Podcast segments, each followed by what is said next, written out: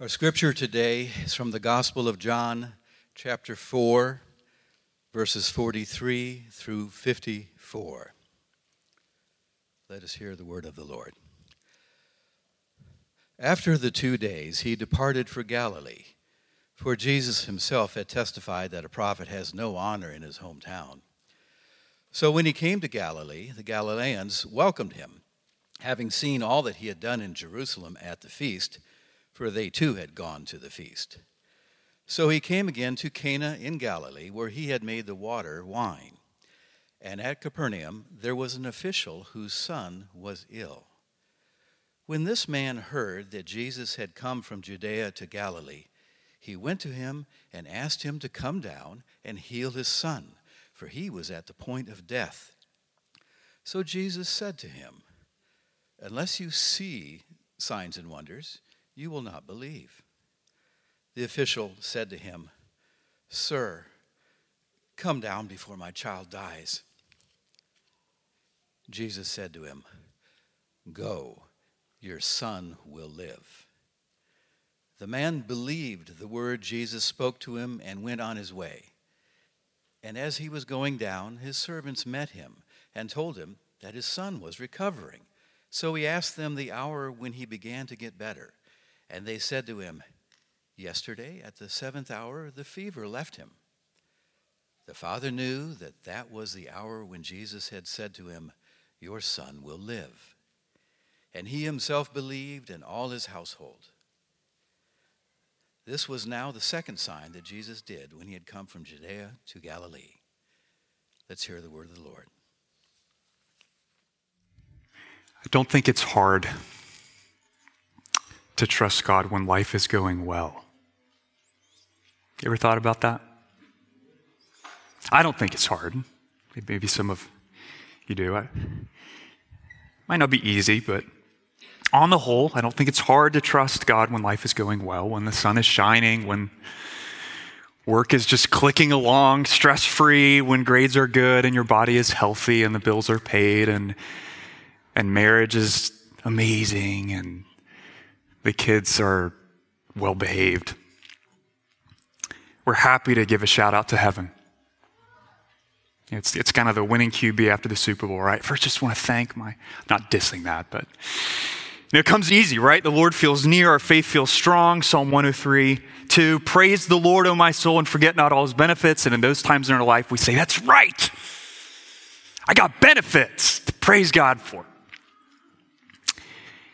But it is significantly harder to exercise faith in God when your life is not going well. When it feels like it's falling apart. When the sun is not shining. Uh, when your grades are not good. When marriage is a burden or stressful, when your body is sick, or the, the kids are out of control, and, and suddenly our faith doesn't feel very strong. God doesn't feel very near. Why, why should I trust you, God, when you're not giving me what I want? When I, when I can't seem to catch a break, when you keep making my life so difficult. If you're not for me, you must be against me. You know, and you hear a verse like Psalm 103 2. Forget not all his benefits, and, and inwardly you say, Yeah, right. What benefits? You know, when the Lord delivered the people of Israel out of slavery in Egypt, they shouted his praises, friends.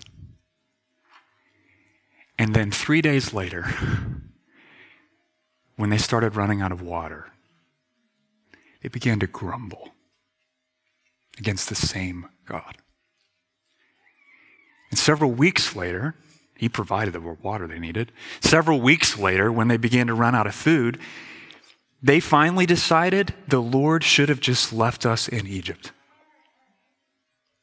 Apparently, their, their trust in God went no deeper than what he had done for them lately. How about you? Is that, is that true of you? If you're a professing Christian, you need to be on guard here. Okay, if you're if you're exploring the Christian faith, asking questions about it, you also need to be on guard. We need to be ever so careful that, that our faith rests in who Jesus is, not the blessings he gives. Those are different. And that's, that's precisely the issue that, that Jesus raises and, and responds to in, in his interaction with a Galilean official here at the end of John chapter 4. The, the Gospels, including this chapter, are not a random collection of stories. Maybe you felt like that. You know, it's just everything that happened to Jesus and just mix it all up and choo, choo, choo, and John grabs a pile and Mark, you know, just string them together. No. They're eyewitness accounts from the life of Christ, arranged to accomplish a divinely intended effect in the heart of your soul and mine. And the way John frames and narrates this particular exchange turns our eyes to the nature of true faith. What, what it really means to trust and believe in Jesus. And the, the Savior himself addresses this issue by, by caring for us in two ways in this passage, friends. At least two that I'm going to draw your attention to today. And the first is this point number one Jesus engages our unbelief with abundant mercy. We're going to think about this. What, what's that mean? That Jesus engages our unbelief with abundant mercy. What the beginning of, of chapter four, we've been in this chapter for some time. Uh, Jesus and his disciples set out from the region of Judea, which is in southern Israel, and they're, they're going north to the region of Galilee, which is in northern Israel. They're both Jewish regions, but in the middle is a place called Samaria. And they stop to rest here in the middle, outside a Samaritan village, where, where Jesus cares for a socially outcast woman. What's he do for her? Well, he offers her the life that he alone can provide. After helping her to see that she really, really needs it, and that what Jesus has to give her far exceeds what any man in this world could ever give her. And before long, a multitude of her countrymen join this woman, it's middle of chapter 4, and trusting in Jesus as, quote, the Savior of the world. Are they right or wrong? They're right, right? They get it right. There's a lot of people in John's gospel that get it wrong. That totally misunderstand, but, but the Samaritans got it right. But the Jewish response to Jesus is strikingly different before and after. Okay, so, so two days after that incredible ministry among the Samaritans, Jesus continues traveling toward Galilee. It's where we pick up, and verse 44 identifies the reason he's going. Look there. For Jesus himself had testified that a prophet has no honor in his hometown. What's that mean? Well, it's a, it's a proverbial saying. And it means that the people who are most familiar with someone often have the least respect for that person. Maybe, maybe you've heard a, another parent or another one of your friends just rave about how incredible your sibling is, your brother or your sister is. I just, what an example of godliness. And, and you're just the whole time thinking, yeah, right. because you know them, you know? They're not special, they're not amazing, they're just one of the kids, they're normal. When they show up in your place, you're not particularly impressed. That's the point of the proverb. And so Jesus is born in Bethlehem, which is in Judea, the south, but he grows up in Nazareth in Galilee in the north. So he's, he's not a Samaritan, in the middle, he's a Jew. So think about this. Why would John quote the proverb in verse 44? to explain Jesus going from Samaria into Galilee. Eh, I would argue it would make more sense for the proverb to explain a trip in the other direction, right? I'm leaving my hometown, Galilee, and going to a new place, Samaria. Why? Because a prophet has no honor in his hometown. That would make sense. But that's, that's not Jesus' direction here.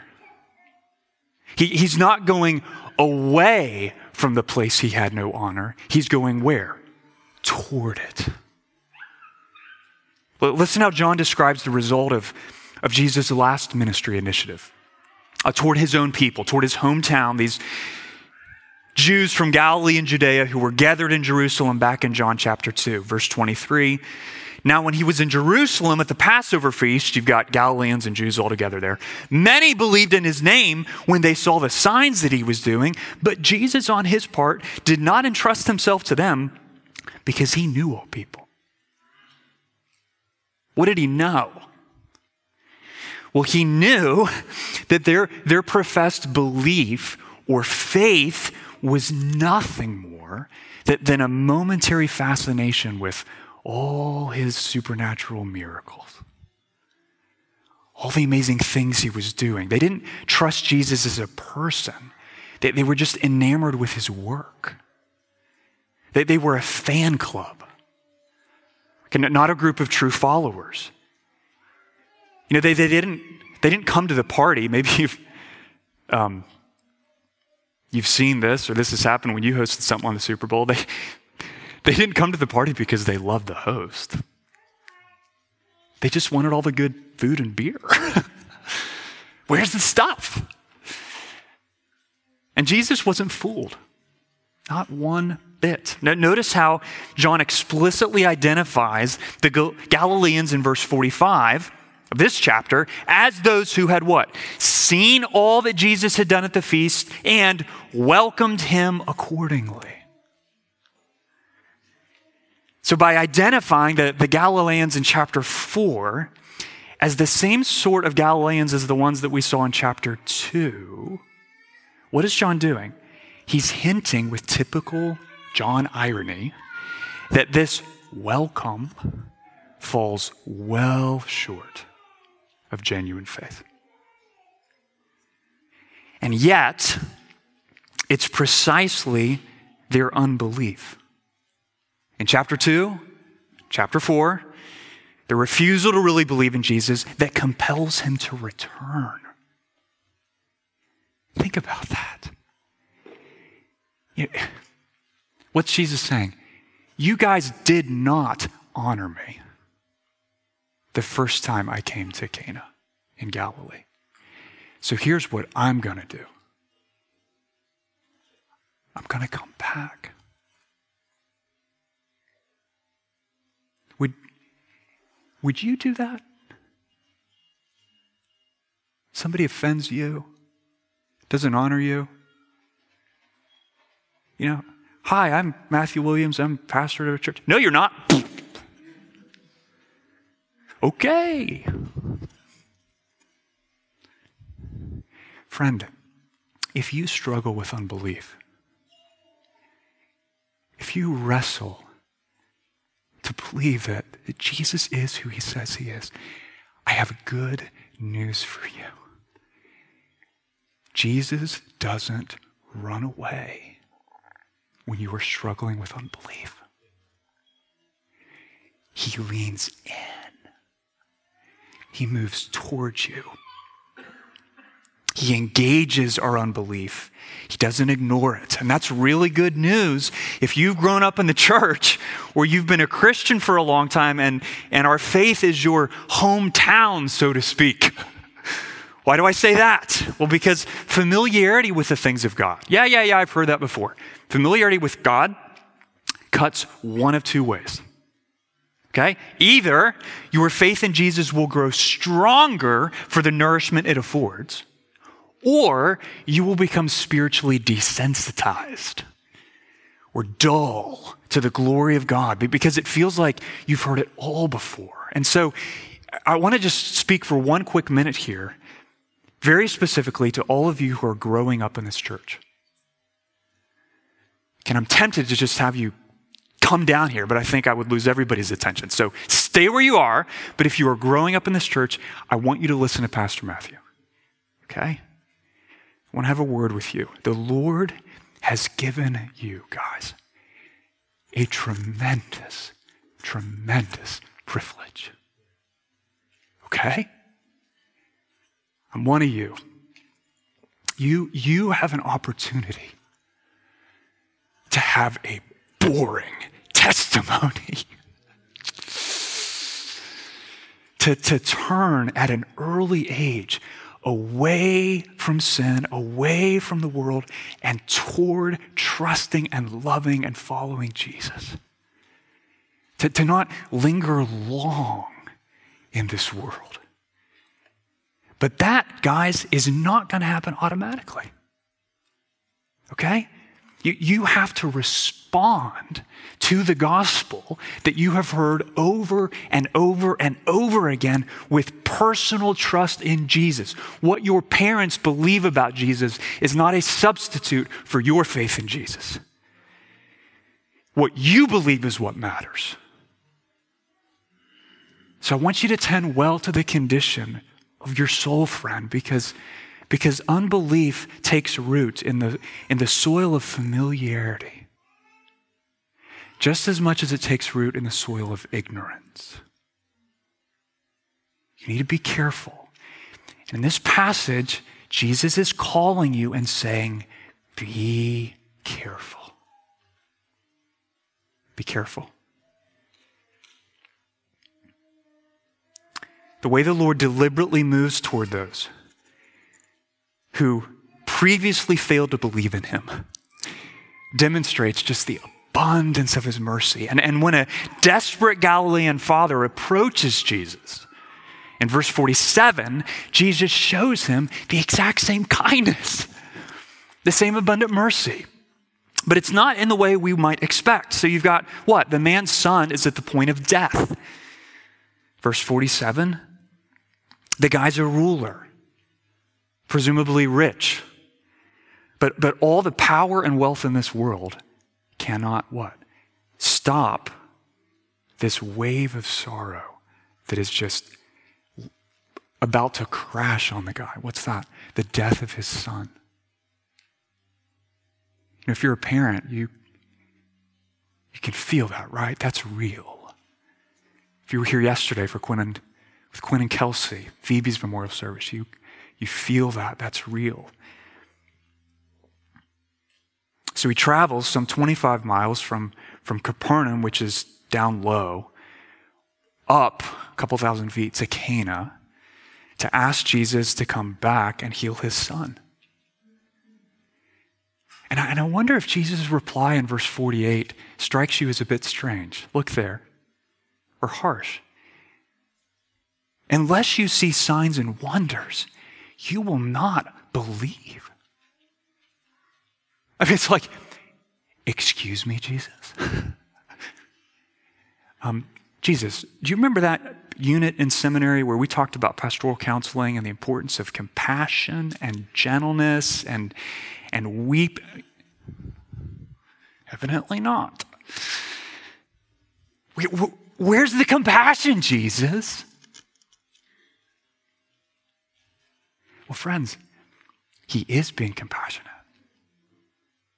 He's being incredibly compassionate. He's lovingly inviting the stricken dad to, to evaluate, to reconsider what, what motivated him to come to Jesus in the first place.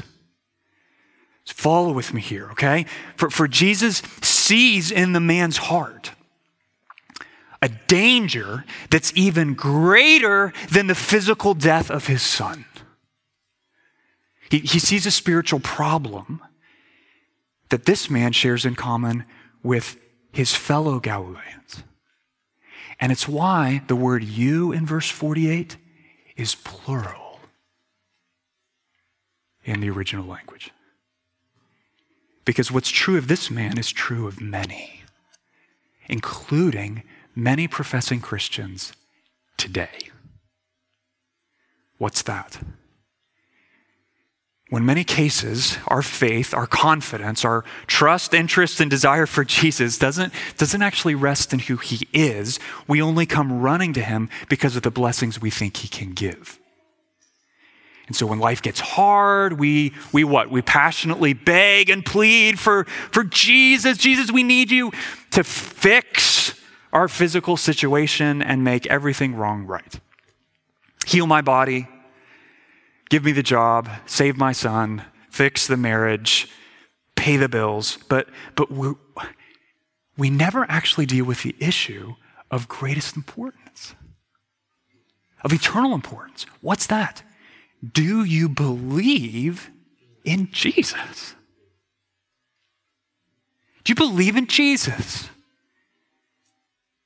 Are you leaning the entire weight of your life on Him? Trusting Him as your Savior, submitting to Him as your Lord, because you cannot have one of those things without the other.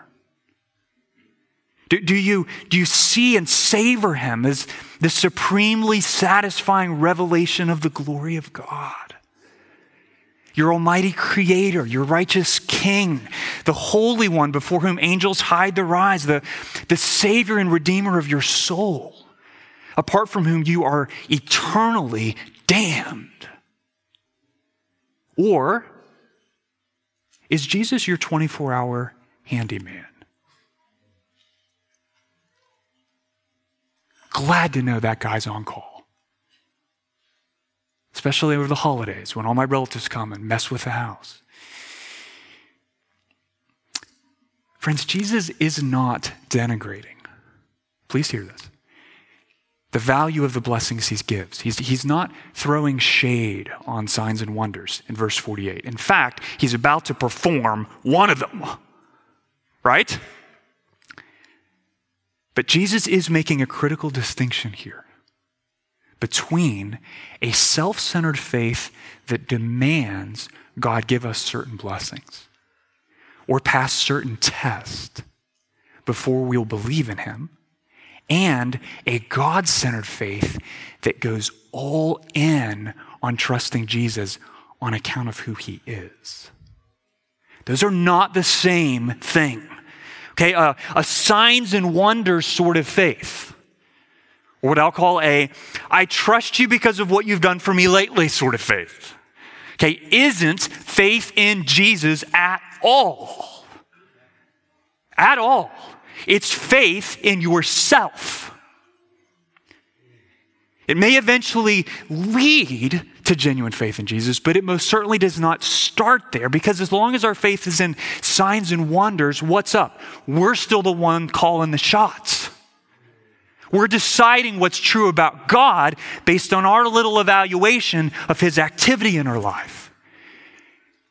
It goes like this Is God good because he gave you the spouse of your dreams? Or is God evil because you didn't get the promotion you wanted? Is God just because the sibling who hurt you came back to apologize? Or is God unjust because the relative who violated you sexually never got caught? Is God near because of the spiritual experience you had during the middle of the third worship song last Sunday? Or has God forgotten you because it's been two years since you saw a single answer to prayer? What, what are we doing? In every one of those situations, friends, we're, we're, we're taking, what are we doing? We're taking the presence or the absence of a particular blessing, uh, a sign or wonder on God's part, and then we're deciding whether or not we will trust Him based on something He gives not who he is. You realize that? And in this life, what do we know? What do, the, what do those of you who were at the memorial service yesterday know? The Lord gives and the Lord takes away. There are countless situations where you're not going to feel Him or see His hand And those are the moments, the years, the, the decades where, where genuine faith shines brightest, friends. Why? Because what is genuine faith? Hebrews 11, verse 1. Now, faith is the assurance of things hoped for, the conviction of things, notice, not seen. Not seen. Okay, faith is not an assurance that God will eventually give you whatever earthly blessing you want nor is it a work of merit whereby you believe it in order to receive it. Genuine faith, okay, the real article, is a persistent decision to fix our hope in the character and promises of our faithful God, revealed in the Word of God and eternally secured by the Word made flesh. That's genuine faith. And that is what this fearful, trembling dad needed the most. So do you, friend. Jesus was so kind. He was so kind, abundantly merciful to, to heal the man's son despite the absence, initially, of genuine faith. But notice, he did it in a way that gently and firmly forced this man to deal with the most important issue, which is what? Do you believe in Jesus? Point one, Jesus engages our unbelief with abundant mercy. Point two, Jesus nurtures our faith with his authoritative word. Let's think about this. This official, it's juice time.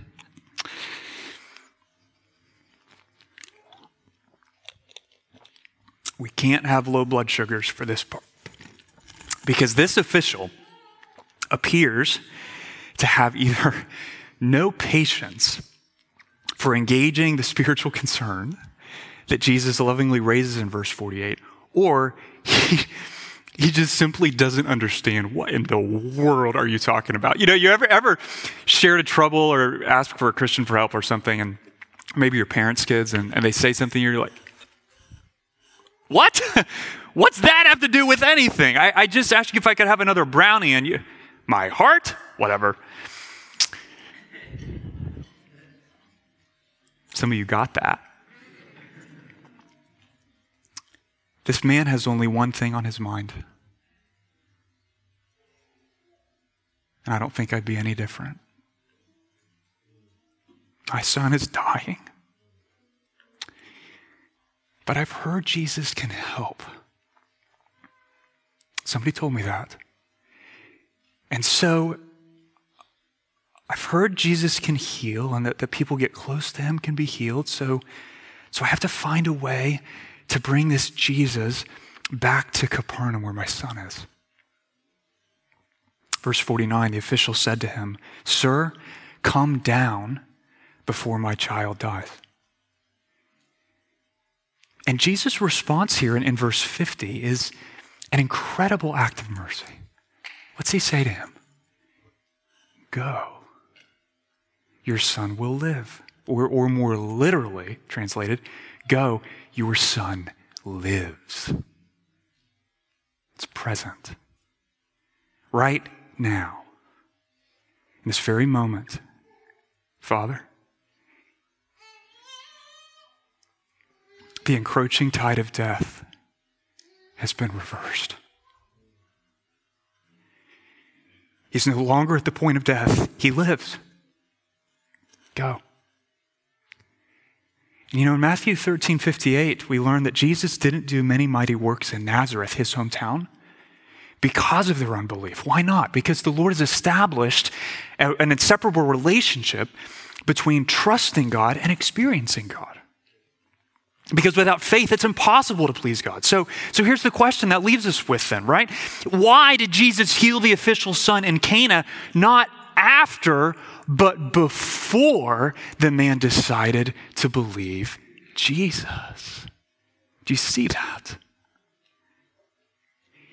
Well, friends, it's, it's because God refuses to let us box him in. okay? Even with our faith. We think we can, don't we? We, we think, all right, juice. I'm going to pray. I'm going to give. I'm going to do all the things I'm supposed to do. That pastor's been telling me to do forever. And that way, God will have to give me the blessing that I want. I want my kids to be saved. So, if I insert enough prayer in the gumball machine, he will have to save them. I want a wife or a husband. So I'm going to insert enough purity in saying no to porn in the gumball machine so he will have to give that relationship to me. Isaiah 45, verse 9 says, Back. Does the clay say to him who forms it, What are you making? Or, Your work has no handles.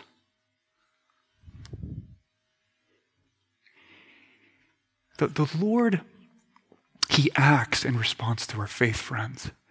But sometimes, many times, He acts despite our unbelief. Why? Because He is God and you are not. Because He is God and your faith is not. And so, in the same moment, Jesus invites this trembling dad to evaluate his faith. What do you believe about me? Jesus also sovereignly asserts his power and heals the man's son. But he didn't do exactly what the official asked him to do. Do you notice that? The father wanted Jesus to what? Come down to Capernaum. Remember that? He'd heard people get healed when they get close to Jesus. So, so this is what we got to do my son's deliverance requires the exact same thing. He, he thought he had it all figured out, he had a plan. All right, Jesus, good to see you. Um, so, so here's, here's what you need to do, and here's exactly how you need to do it. Okay, ready? One, two, three, go, Jesus. To which Jesus says, Well, yes and no. Yes and no, cowboy. Yes, your son will live, but no, I'm not coming with you because you need to walk by faith, not by sight. You need to trust me. You, you, need to believe me. You, you need to go back home with confidence in the word of my power. Your son lives, says the God of the universe. Friends, Jesus' way, please hear this, his way of, of caring for us in the midst of our own cries of demand, you know, our own assumptions that we know exactly what God needs to do, hasn't changed. What's he do? He gently and firmly invites us to step out, to step forward in the obedience of faith. We, we try to strike bargains with God. You know, we, we say things like, okay, Lord, I'll obey you but first you have to give me what I want. You, you fulfill your end of the deal, then, then I'll fulfill mine. You, you put my blessing on the table where I can see it a spouse, a job, a, a healing, salvation of my kids. And then trust me, Jesus, I will gladly do whatever you say. That's not what it means to follow Jesus, Christian. Not at all. Following Jesus requires taking him at his word. Okay, and obeying him long before you ever get to see with your eyes the fulfillment of his promise. Or the answer to your prayers. By definition, hear this faith isn't acting on the basis of what we can see, it's acting on the basis of what God has said. And genuine faith is always Christ centered and word focused. Because it's through the pages of Scripture, is it not? That, that collectively reveal the glory of the Word made flesh, the glory of, of Jesus that, God makes himself known to us. And so faith says back to God, Lord, because you have said it, I will obey. Because you've made a promise, I know you'll keep it. You're a faithful God. That's what faith says. And in verse 50, John tells us that the man decided to believe, look there, the word that Jesus spoke to him and went on his way. It, it was a step toward genuine faith. And, and we could say the same thing today about someone who decides, you know what, I think I'm starting to believe that the words of Scripture are actually true. And as the man journeys home, something remarkable happens, doesn't it? He, he runs into his servants on the road. And they say, Sir, sir, your son lives. And he says, Well, when did that happen? Well, was it, it was right at one o'clock yesterday.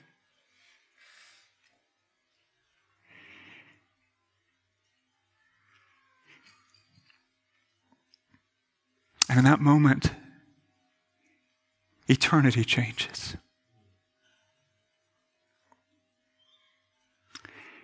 A dead heart comes alive. And genuine faith is born.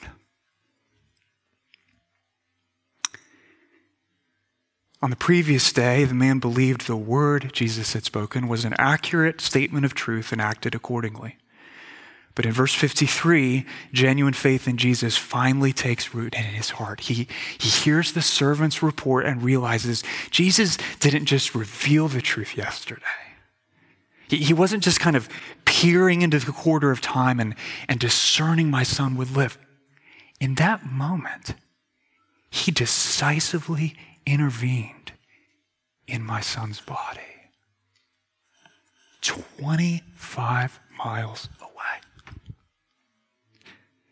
He healed him by the word of his power. And, and the dad makes the connection. He, he comes face to face with the divine authority of Christ, his power. And he chooses to believe in him. And so you have confidence in the words of Jesus in verse 50, eclipsed by trust in the person of Jesus in verse 53. The father knew that was the hour when Jesus had said to him, Your son will live, and he himself believed, and all his household. So, what do you have? You've got a man who showed up looking for nothing more than a gift of healing from Jesus, transformed into a man who now realized that he needed to lean the weight of his life on Jesus. And signs and wonders faith became genuine faith. Je- Jesus used the one thing the man most wanted, the life of his son, to give him the one thing he most needed, which was faith in Jesus. And I was thinking about, you know, how, how do we illustrate this? How do we think about this difference between faith in the blessing, the sign, the wonder, versus faith in Jesus? And the best analogy I could come up with was Chick fil A. and I say this till the end of the sermon to make you hungry so that then you could be terribly disappointed that it's closed on Sundays. no, I'm not that cruel, but I'm sorry. So, uh, am I the only one who likes to eat a Chick fil A? Yeah, I didn't think so. If they go public, I'm buying all in. I, I, I, want you to, I want you to imagine something with me, okay? Especially you kids. It's all my. We like to eat at Chick fil A, boys, don't we? Yes. Yes. I love you, Tyler. Imagine you have a friend come in from out of town. And you say, hey, let's go to Chick fil A. And they say, Chick a what? Oh, well, just you wait.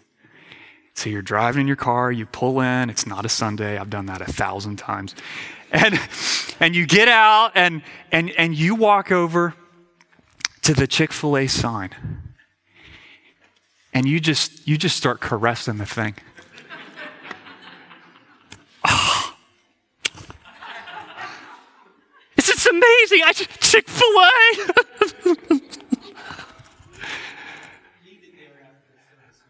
you can clean it later, Floyd. You know, if, if you were your they were your friends, what they're gonna say. I know what Chick fil A is, but I'm not eating there. You know, you're nuts. Eat Chick fil A, go nuts. they would rightly think that I've gone crazy. Why? Because the sign is a gift, but the sign isn't Chick fil A. The sign points you in the right direction. It says, Chick fil A, this way, not that way. Go here. But, but you actually have to go inside the restaurant to enjoy that juicy piece of crispy chicken. Or the drive through, or the pull up, a thousand ways we get our food today. But think about it, friends. There are, there are times, don't miss the point, okay? There are times that Jesus just pours out incredible spiritual and physical blessings onto our lives. Off the charts. You know, we, we sing a lot about suffering because we live in a broken world, but there are times that you, you shouldn't feel bad about this. You look at your life, and think, I'm just swimming in a sea of blessing. Well, when that happens, take care that your faith doesn't come to rest in the blessings he gives, but in who he is. Okay? Because God's blessings are good gifts. Healing that son was a good gift, but ultimately that's just a sign. That sign is meant to direct your gaze back to the giver of that gift. That your faith wouldn't rest in the gift or disappear if it goes, but it would remain fixed in the giver, in God. That's what Jesus did for this man in John 4. That's what he's eager to do in our hearts today. He, he delights to, to nurture our faith, to strengthen our trust in him through his authoritative word. I'll, I'll leave you with this quote from Edward Klink that I've been thinking about all week. He says, True belief in God occurs when the things the person sought for themselves get eclipsed by the God who alone can provide them.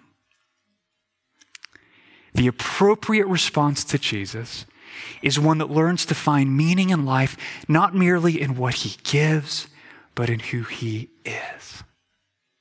Guys, this world is full of people. Churches are full of people. There are many people who are eager for the blessings that Jesus gives. But there is a much fewer number of people who really believe in Jesus because of who he is. What's Jesus himself say? Wide is the road that leads to destruction. Narrow is the way that leads to life. And so this passage is encouraging because we see how the Lord engages our unbelief with abundant mercy, right? And he nurtures our faith with his word. But here's the application do not presume upon that mercy. And do not assume the authenticity of your faith. Test your faith this week, friend. Examine your faith. Take care that your faith doesn't rest in the blessings God gives, but in who God is. Let's pray.